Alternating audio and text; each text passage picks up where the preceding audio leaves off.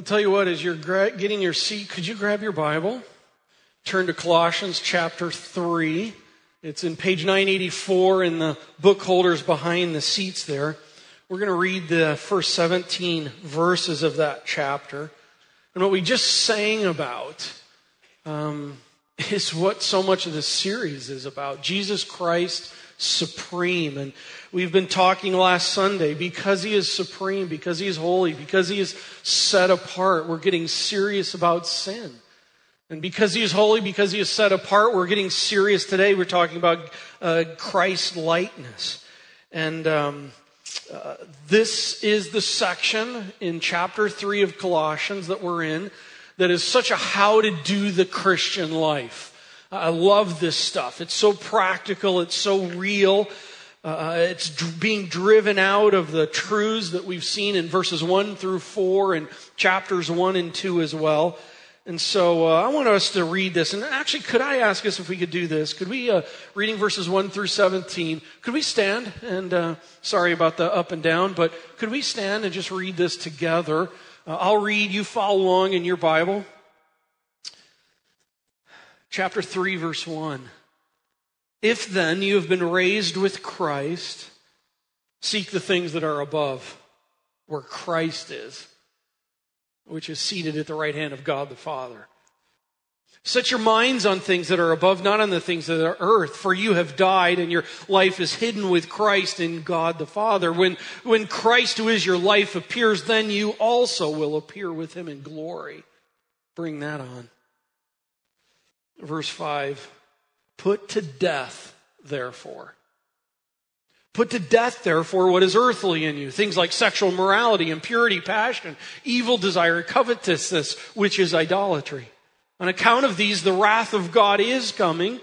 In these you too once walked when you were living in them, but now you must put them all away, including things like anger and wrath, malice, slander, obscene talk from your mouth. Do not lie to one another, seeing that you've put off the old self with its practices and have put on the new self which is being renewed in knowledge after the image of its creator.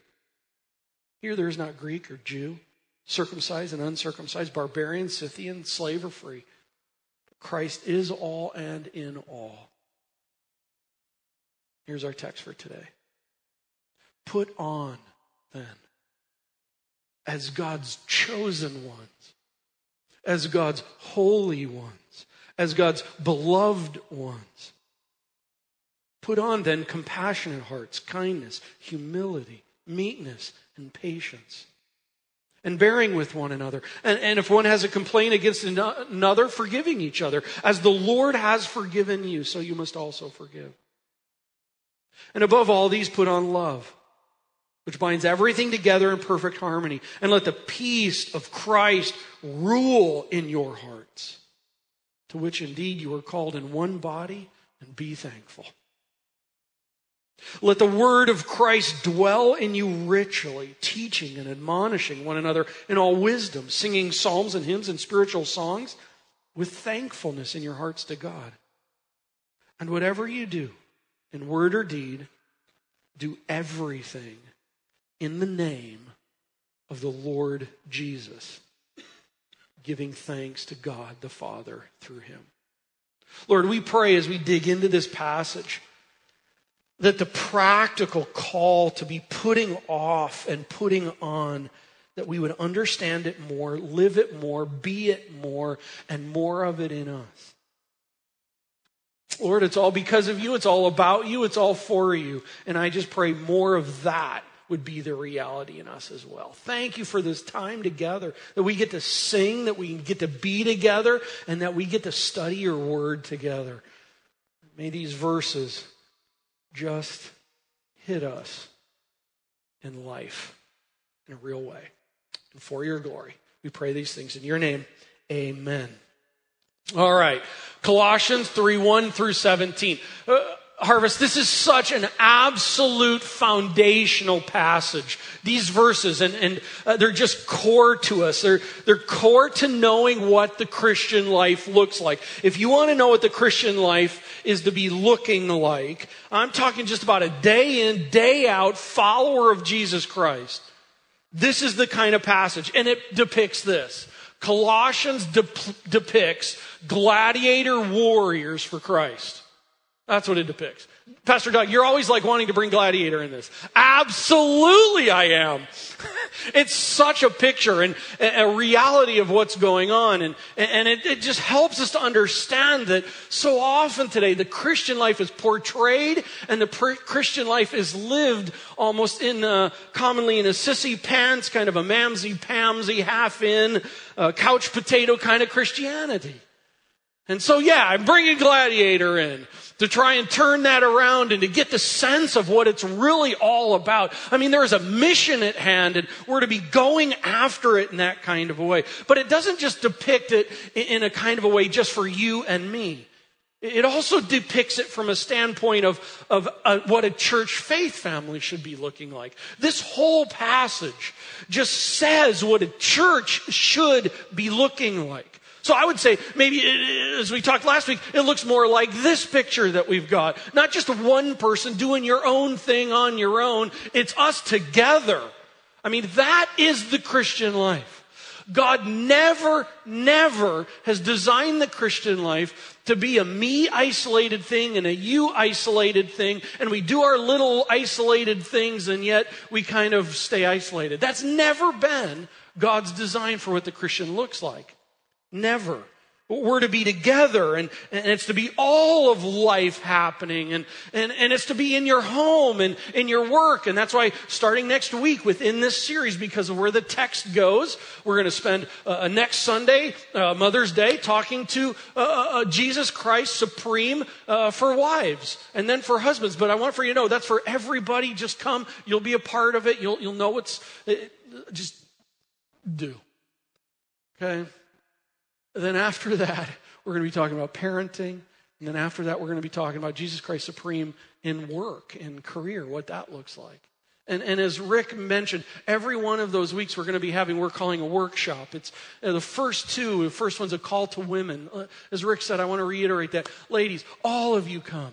High school on up, married, single, doesn't matter. Uh, my wife's going to be leading that. You're going to want to be here. It's just a time for women on that Monday night after Mother's Day. And then the next Sunday night is going to be the time for us guys. Guys, we're all getting together and we're going to have some time together and some face down time together uh, for all of us. I'm excited about that. And we do that because we're a faith family, because the Christian life is to be lived together. I need you, not just to pay my check or pay my, my, my, salary, but I need you as a follower of Christ, and you need me, and we need each other.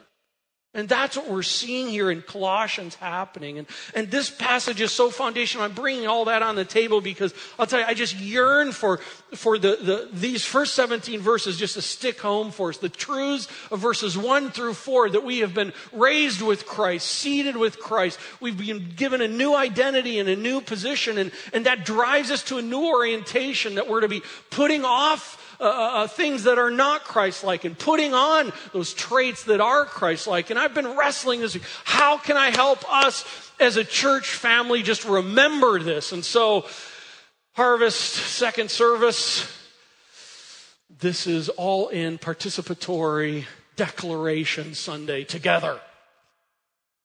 You are scared to death. All right, second service, you're my timid service.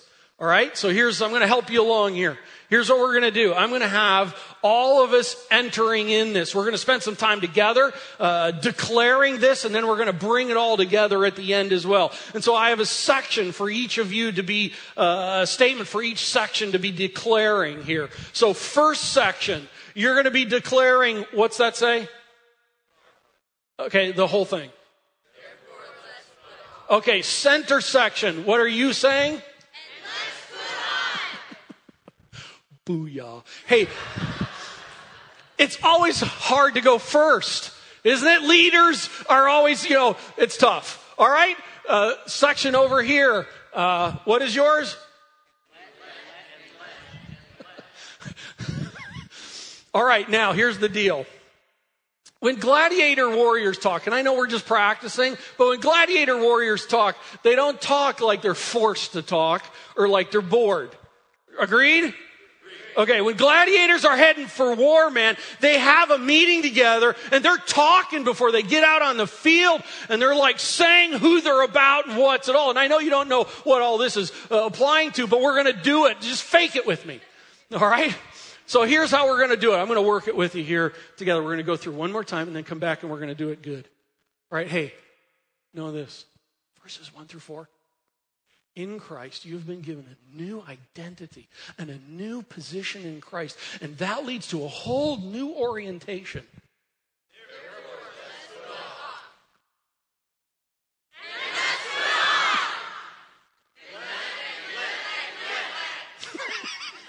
There's an echo. awesome, okay? Now, here's what I want for us to do when we do this. Your section stands, okay? Oh, hey, hey, hey, hey, hey. I heard some bad attitudes. Put that off. okay. All right. Hey, when you come to know Jesus Christ as your Savior, by the way, if you're visiting today, you are freaking, aren't you? Um, if you know Jesus Christ as your Savior, if you've come to that place where you've received Jesus Christ as your Savior, you have been moved from being condemned in sin and separated from God to having a whole new identity and a whole new position in Christ. And that results in having a whole new orientation in Christ. Okay, good. Yeah. Okay. All right, let's get into the text. Here we go. Keep that in mind and follow along with us. Uh, verses 1 through 4, we've already talked about in Christ. I have a new identity, a new position. We talked about this on Easter Sunday. Raised with Christ, where Christ is. Uh, seek and set your minds on things that are above. That's a whole new orientation. And then that new orientation, the question out of that comes, well, what does that look like? And this is what's so cool about God and about Scripture. He answers that for us. And he starts answering that with verses 5 through 11. A whole new orientation looks like seeking, setting your minds on things above. That's carried out by putting off some things in our life. Putting off some things. It, it, look at verse uh, 5. It says, put to death, therefore. And then in verse 8, the second imperative uh, call in that, it's put it all away.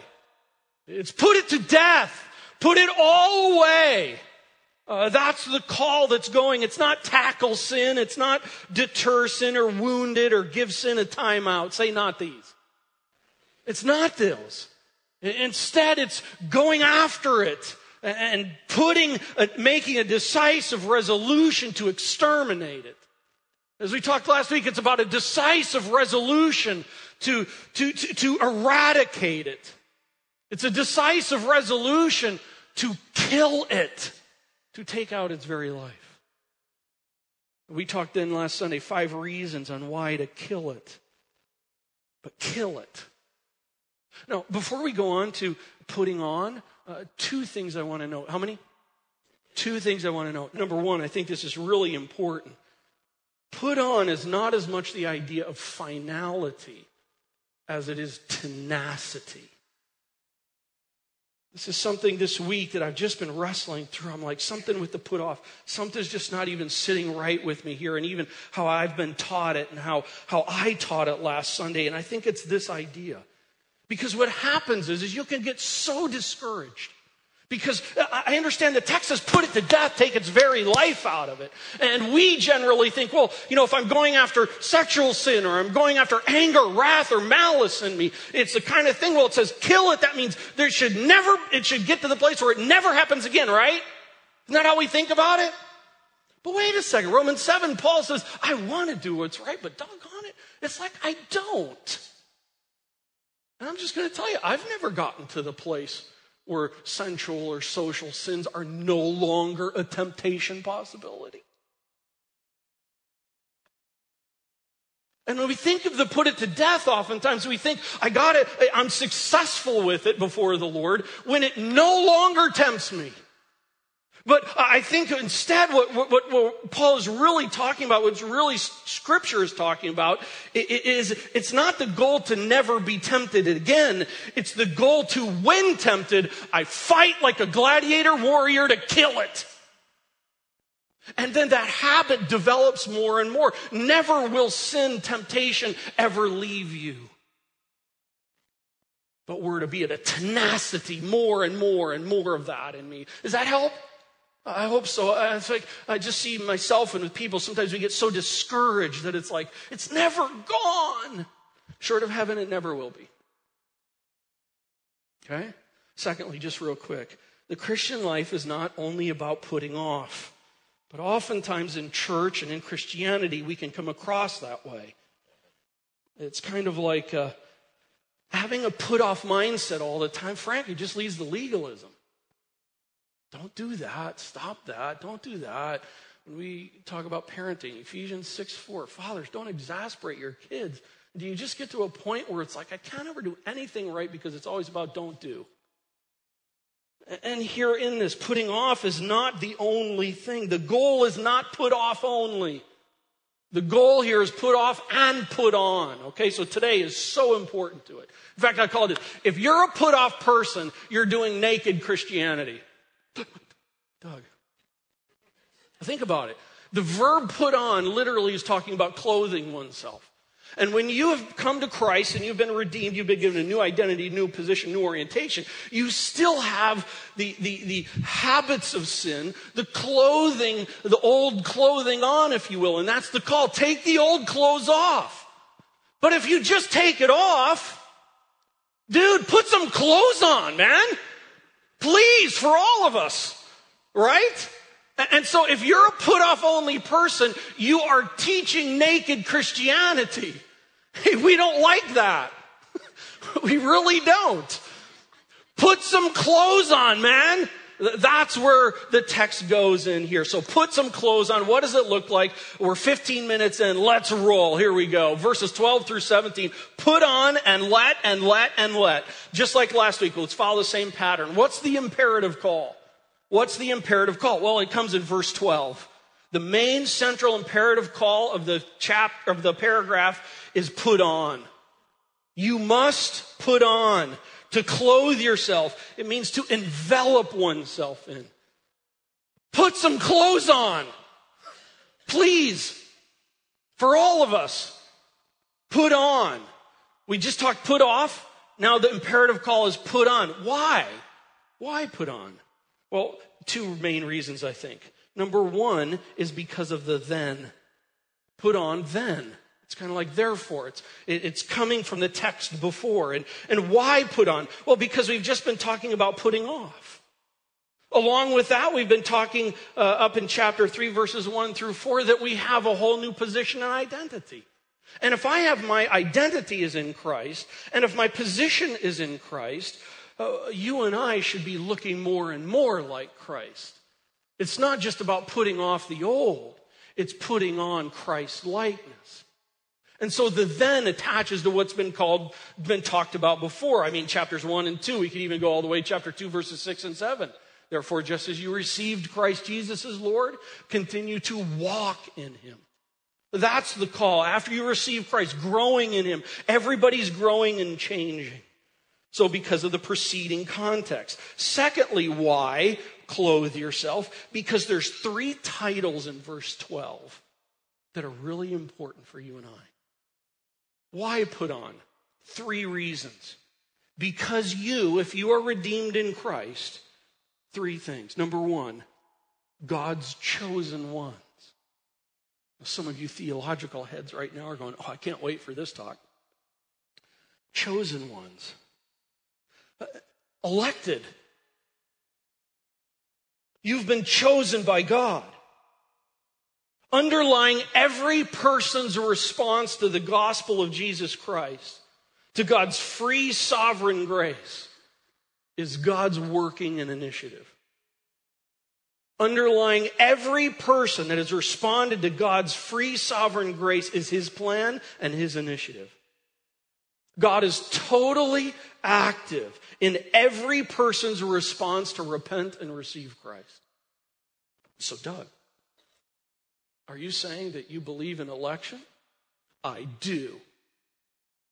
And that'll now even be on the internet. So, Doug, are you saying that you do not believe in free choice? No. That's wrong. I am not saying that. So, Doug, are you saying you believe in election, predestination, and free will? Yes, I do. Doug, you can't do that. The two don't fit together. Hey, listen, free will in Scripture. You need to receive Christ. You have a choice to make. John 1:12. As many as received him, to them he gave the right to become children of God. Free will. John 3:16 for God so loves the world that he gave his only begotten son that whosoever believes in him that you have a choice. Romans 10, 9 and 10.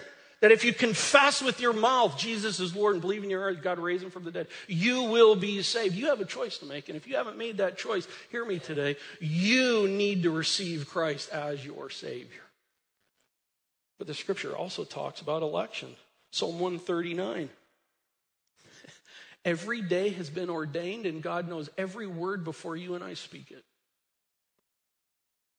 Ephesians 1 4 through 5 from Paul.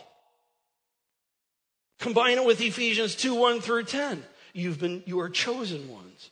1 Thessalonians 1 4, 2 Thessalonians 2 13, 2 Timothy 1 9, Revelation 13 8, Revelation 17 8.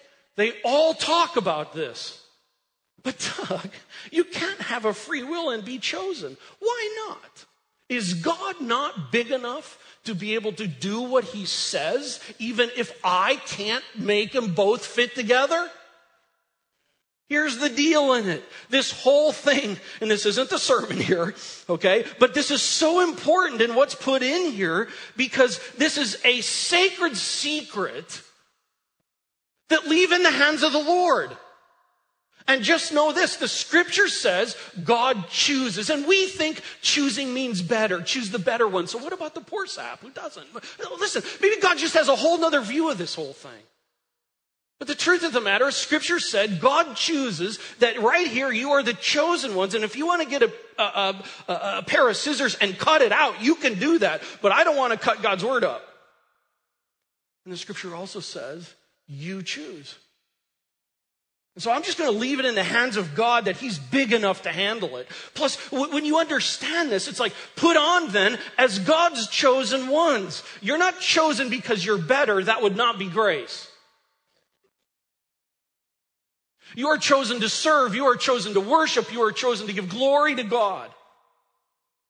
And in that reality of it, that is an identity statement.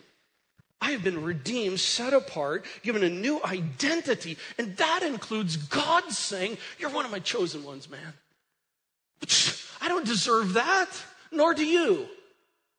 But I'll tell you, that reality of having that statement on me goes, oh my word, really you chose me? I need to do what you tell me to do. And that means I need to be someone that puts on Christ likeness because he tells me to do that. Listen, uh, don't, don't, don't try and wrestle everything in your head so that you can understand every detail fully. This is a Deuteronomy 29 29 thing. The secret things belong to the Lord. Don't reason God on some of these kinds of things. Just be good with what God says on some things. I think you know what I'm talking about. Chosen ones embrace the title and put on. And put on Christ likeness. The second title, holy. Holy doesn't mean perfect. Holy doesn't mean without sin. Holy means you've been set apart. It means to be graced out of something and graced to something. This is a position. You have an identity, chosen one. You have a position, set apart. Uh, my set apartness means I should be doing what the Lord calls me to do here. Uh, the third one, beloved ones. It's passive voice. That means you don't do the action. That means someone else does the action. And the context of the verse is clearly telling us that God is doing this action. Beloved, you are beloved by God. You are objects of God's special, unique love. Chosen ones, set apart ones, beloved ones, put on Christ. That's what it's saying. Why put it on? Because of those reasons the text tells us. That's why envelop ourselves in Christ's likeness. So then what are we to put on? Well, just like last Sunday, there's an example list. Here we go, example list. Note it. Uh, a couple notes before we dive into it. One, the example list has an emphasis on with the community of believers. These are things that you and I are supposed to do outside of these walls, if you will. But these especially have an emphasis on doing them together.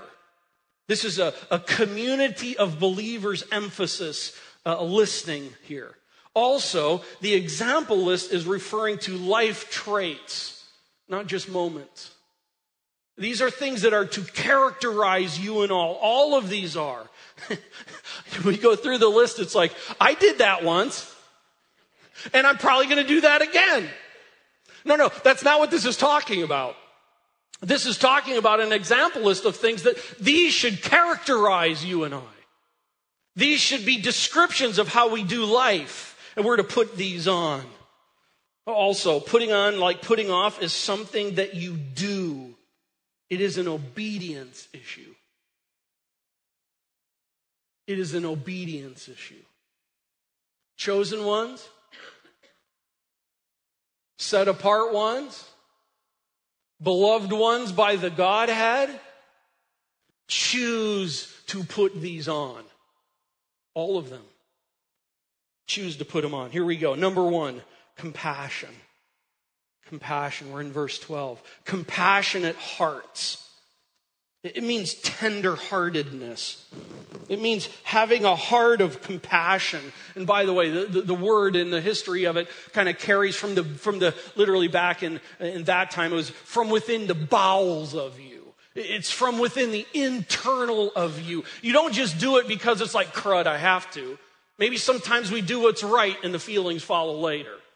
But, but in it, ultimately, this is the kind of thing to where compassionate hearts are not just something you do here and there and you do because you have to. Compassionate hearts are something that we are to do because it's within us. Because that's what Christ was. That's who Christ is. It's deep within you. It's from the seed of your emotions. It's not a sense of indifference to people. It's not a sense of dummy. It's not a sense of, uh, that's what you get. You brought it on yourself, dummy. Or even this, kind of like Job's friends. It's not a, hey, God is sovereign and he's trying to teach you something. Suck it up. Where's the compassionate heart in that? That's not what it's what we're supposed to do. And, and I just ask as we're going through this list. This genuine concern for others outside of yourself. Is that you?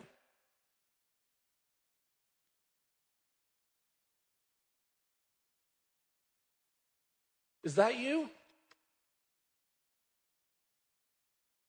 I don't mean have you done that before. Is that you? Or to be honest about it, at your core, are you just a cynical, angry bird?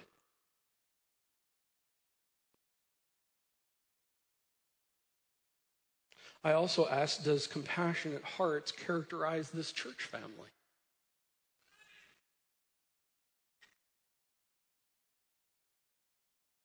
Reference point Jesus Christ was compassionate. Oh my, was he compassionate! Compassionate to the cross. One of my favorite texts talks about when Jesus is outside of the kind of the perimeter of the city at Lazarus' death and, res- and bringing him back to life. Before he goes in, I think he's on the outside and he's just looking over the whole scene as people are weeping and wailing and they have no hope because Lazarus died and everybody's confused. And Jesus wept. And I don't think it was a, you sad, stupid saps. I think it was an incredible, compassionate, you poor sheep. Poor, poor sheep. And he steps in and he does something. compassionate hearts, not because we have to, but because we're in Christ. Second, kindness. It's mutual kindliness. It's goodness and generosity and genuine care. It's being a person with a gracious sensitivity to others. I ask, would kindliness be a trait that you, no, no, better yet, that your family or your friends describe of you? They have a kindliness within them. They live kindliness. I think of Jesus, Matthew 11. I am gentle. My yoke is easy. He was kind to strangers and sinners. He was kind to the ungrateful and he was kind even to the wicked.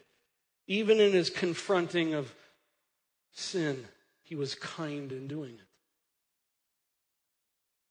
Compassion, hearts, kindness, humility, having a right view of self before God and others. I'm all about having a right view of self because Scripture says we're to have a right view of self. But the way we talk about it in our world today is not the way Scripture talks about it. It's having an appropriate lowliness of mind. It's seeing yourself rightly. And do know this it's not self loathing. Oh, I'm such a loser. hey, listen. If you've been raised with Christ and where Christ is, get off of that self pride. Humility is seeing yourself rightly in it. It's not self loathing and it's not self loving. And humility checks our incessant quest to attain honor and our incessant quest to attain prestige. Humility brings that in. I love it again, and I brought it up earlier. Romans 7, Paul says, It's like, man, I want to do what's right, but it's like, I can't do what's right. Love that. Because he's in need. And yet he's on purpose. I love Philippians chapter 3. Paul talks about it as like, hey, if anyone can brag about themselves, especially with religion, I can brag about it because he gives this list. I was this and this and this and this and this. But then later he says, listen, all I want to do is I just want to know Christ. Because he went face down on the road to Damascus. And he saw himself rightly before the Lord, and God was using him amazingly. I think Christ is humble. Oh my goodness, Philippians chapter 2 humbled himself out of heaven and came to save our poor selves. Meekness. Meekness. Power under control. I wasn't able to see the Kentucky Derby yesterday, but those horses are something else. I mean, you, uh, I like horses, but they scare me to death. I'll admit it, sissy man. And the reason is you could just go up and you go like, you have one, more muscle in one thigh than I have in my whole body. And you could so take me out. And I mean, they're powerful and they're strong and, and, they're just like amazing animals. And yet at the Kentucky Derby, man, that is power under control. Uh, that's what meekness is power under control. It's courtesy with a gentle willingness to make allowance for others. I could maybe use my power, but I'm not. Because it's about you. You're willing to suffer injustice rather than inflict it back. Inflict it back. Jesus was meek.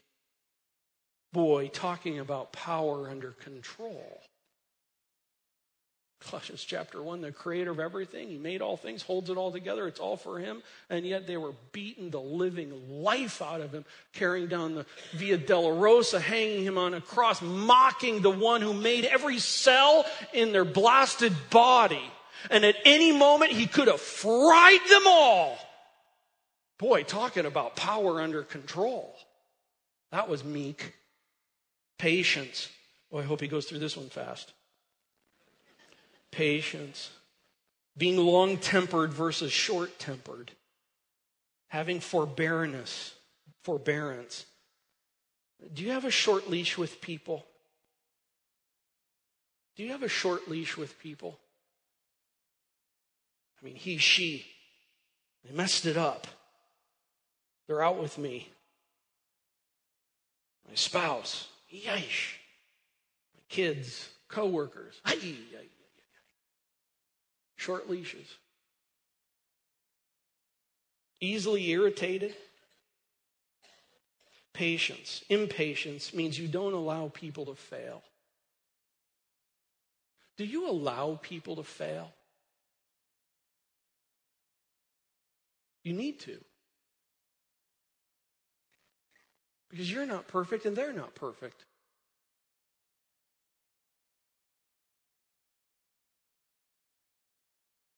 By the way, reminder Matthew chapter 7 how you measure others, you will be measured. Be careful. Wow, Jesus was patient. I mean, think of how patient Jesus is with you and me.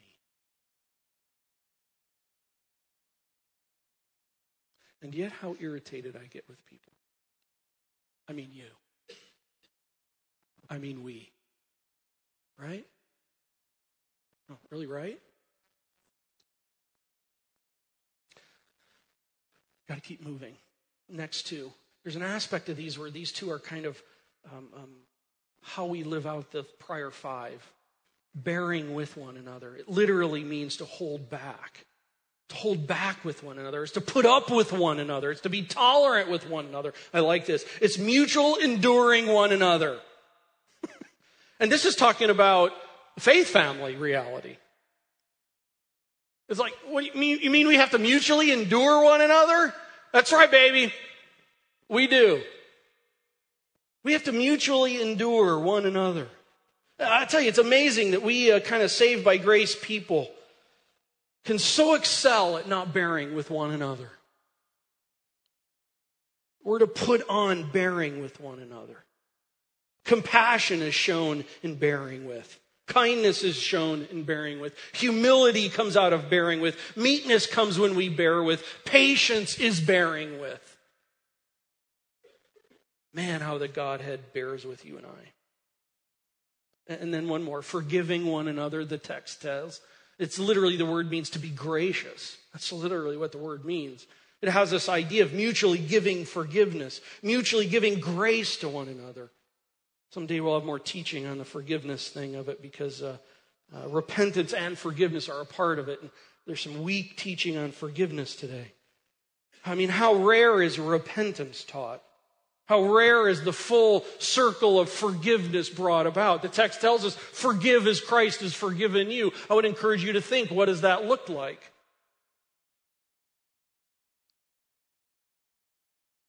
We can oftentimes act surprised when people sin. That's just bad hamartiology. That's a theological word for how we biblically understand the heart. Hey, friends, I want for you to know I sin. Okay? On the table? And so do you. And yet in churches, so often, it's just like, I can't believe pastor sinned. I can't believe someone in our church sinned. Can you guys believe that? Uh, yeah, I actually can. Uh, forgiving one another. It's, listen, it doesn't mean freedom to just sin. It has this idea of grace with each other. It's like we understand we're all in this together and we're pursuing towards righteousness. Uh, together in it all, forgiving one another. And the text tells us if one has a complaint against one another, forgive each other as the Lord has forgiven you. Oh, may we be that, right? May we be that. And Harvest, I want to thank you for being that kind of a church. I think so many of these things are us, but more of it. That's what warriors do. More of it. More after it. Uh, look at verse 14. And above all of these, put on love, which binds everything together in perfect harmony. Wrap it in love. All of what was just laid out, wrap it all in love. Because you know what? You, you can be kind to someone, uh, not in a loving way. You know that? I'm going to be kind to them because mom told me I had to be kind to them. Not too much love in that. I'm going to bear with them because I don't know why. Because they don't deserve my bearing with them right now. No, love. Dudes, thank you for loving me. Thank you for loving each other. More of that in us. By the way, have you seen the love that goes on when military people are together? And oftentimes, love, that sounds so unmanly. No, no, no. Go to the Marines and watch them around each other. Go to the Guard, watch them around each other. Man, they love each other to death. More of that. More of that. Now, here's the deal. A few minutes left. And it's common in the teaching of put off and put on to stop right there. But, but the paragraph has, I think, three more really important things for us to keep in mind. Whenever I've heard this taught, it stops right there. When I've taught it in the past, it stops right there. But, but this week, there are three statements that are made that are huge with this putting on. Let's take a look at it. Verses 15, 16, and 17. Uh, uh, by the way, this group, what, what, what was your thing to say? Okay, we're on you. Here we go. Verse 15. And let the peace of Christ rule in your hearts. And let the peace of Christ rule in your hearts, to which indeed you are called in one body, being thankful. Peace of Christ. By the way, this isn't some inner decision making Yoda Zen like mystical peace thing going on. This is the Philippians 4 7 thing. Oh, page over. Uh, and the peace of God which surpasses all understanding, will guard your hearts and your minds in Christ Jesus. This is a peace that comes out of being secured in God. It's peace with God, it's peace with others, it's peace with life because you have a biblical, redeemed view of life. It's not a feeling first and foremost thing. Whereas before I was lost from Christ, separated from Christ, confused, condemned, now in Christ, peace. Peace with Christ. And look at the text, it says, let it rule. Let it. That means allow it. Don't just know it, let it. Let it rule. Let the peace of Christ rule. Let it be the arbitrator. Let it give the verdict. Let it control like an umpire. You're out there, you're out. the, the peace is the one that comes in and has the final say in it. It's the umpire. Peace of Christ is the supreme thing here on the table at the moment. It, it, the preservation of communal peace of Christ. May that be given. Oh, how many churches are fussing and fighting and, and bickering with one another. Where's the peace of Christ?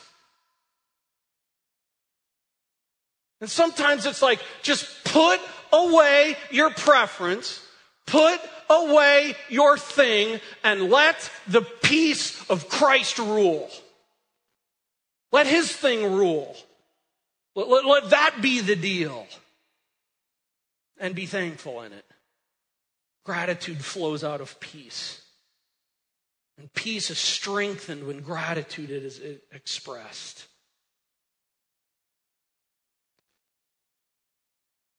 Verse 16.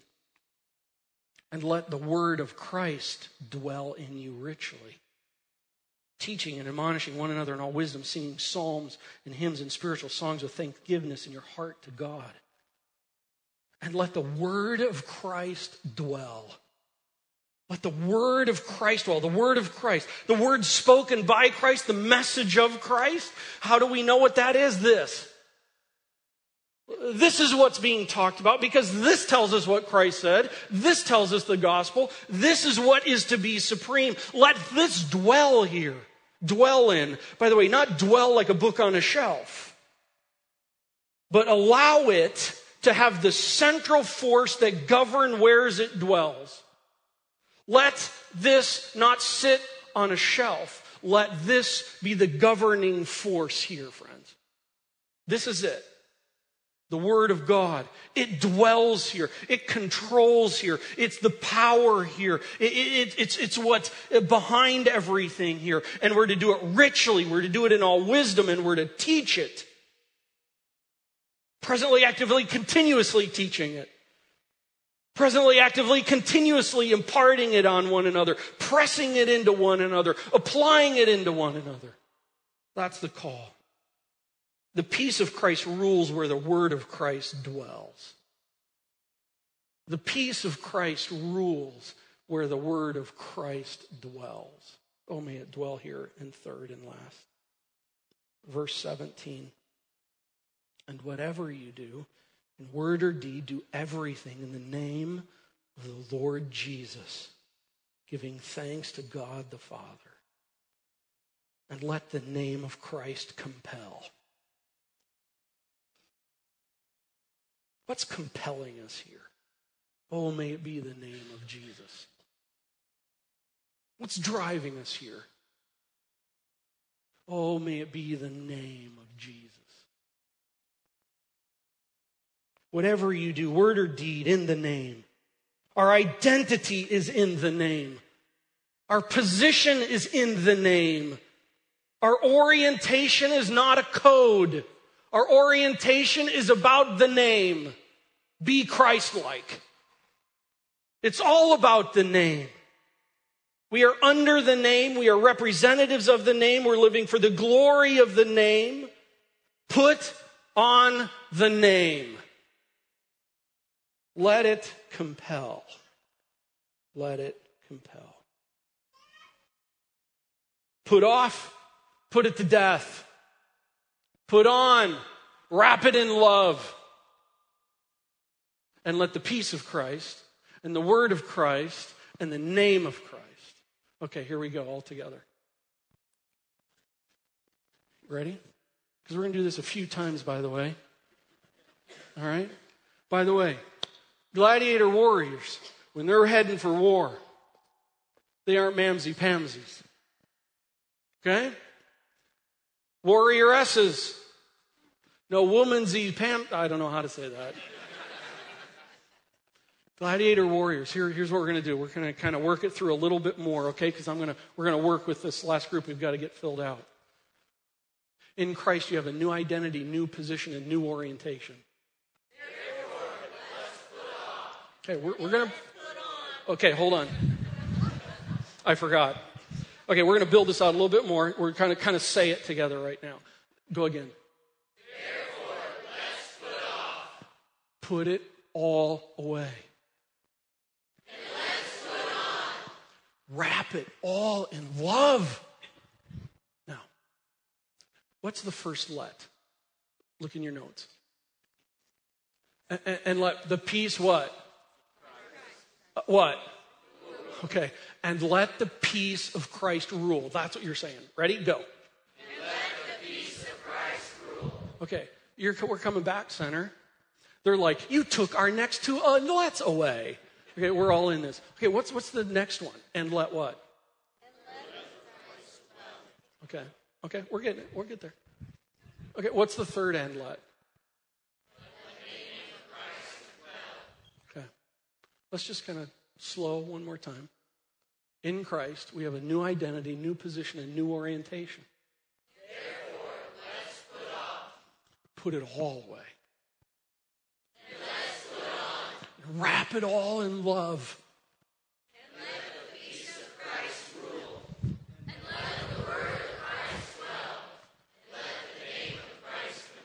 More of that in us, right? Okay, here we go. We're going to do it twice, all out, and here's the deal. You're standing when your section says it, all right? We are doing the wave. I'm trying to remind something, okay? Do something you don't forget this. Because, friends, if we are this, if we are this more and more over the coming days, weeks, months, years, oh, the glory to Jesus. Could you imagine if this place was filled with compassion and kindness and all of those things and bearing with and forgiving one another? Can you imagine how this place would be so different than anywhere else on the west side of Indianapolis? I pray other churches are like that too, but I'm just talking about us right now. May we be more of that, okay? So we're to do it with passion, and when it hits your section, watch me point, all right? And, we're to go. Ready? If you're new, by the way, bless your hearts, you're never coming back. I have been given a new identity and a new position and a new orientation in Christ. Put it all away. Wrap it all in love.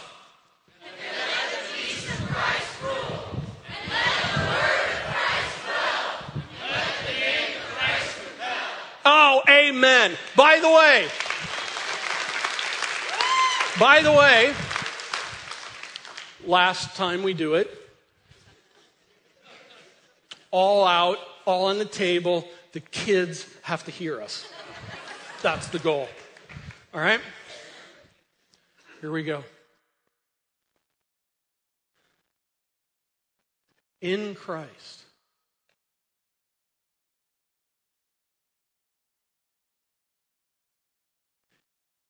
In Christ, we have been given a new identity and a new position that leads to a whole new orientation. Therefore, let's put off. Oh, let's put it all away. And let's put off. And let's wrap it all in love. Let it rule. Let. Let it dwell.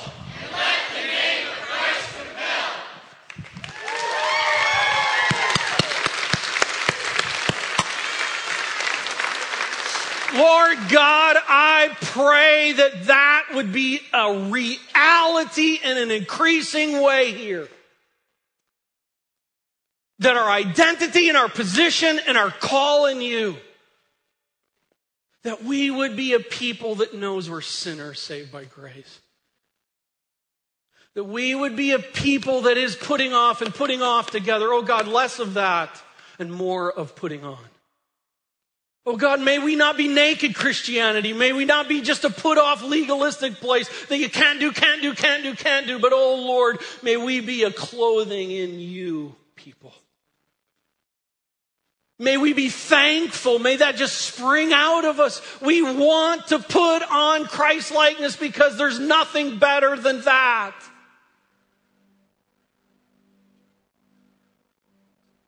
Oh God, we need your help.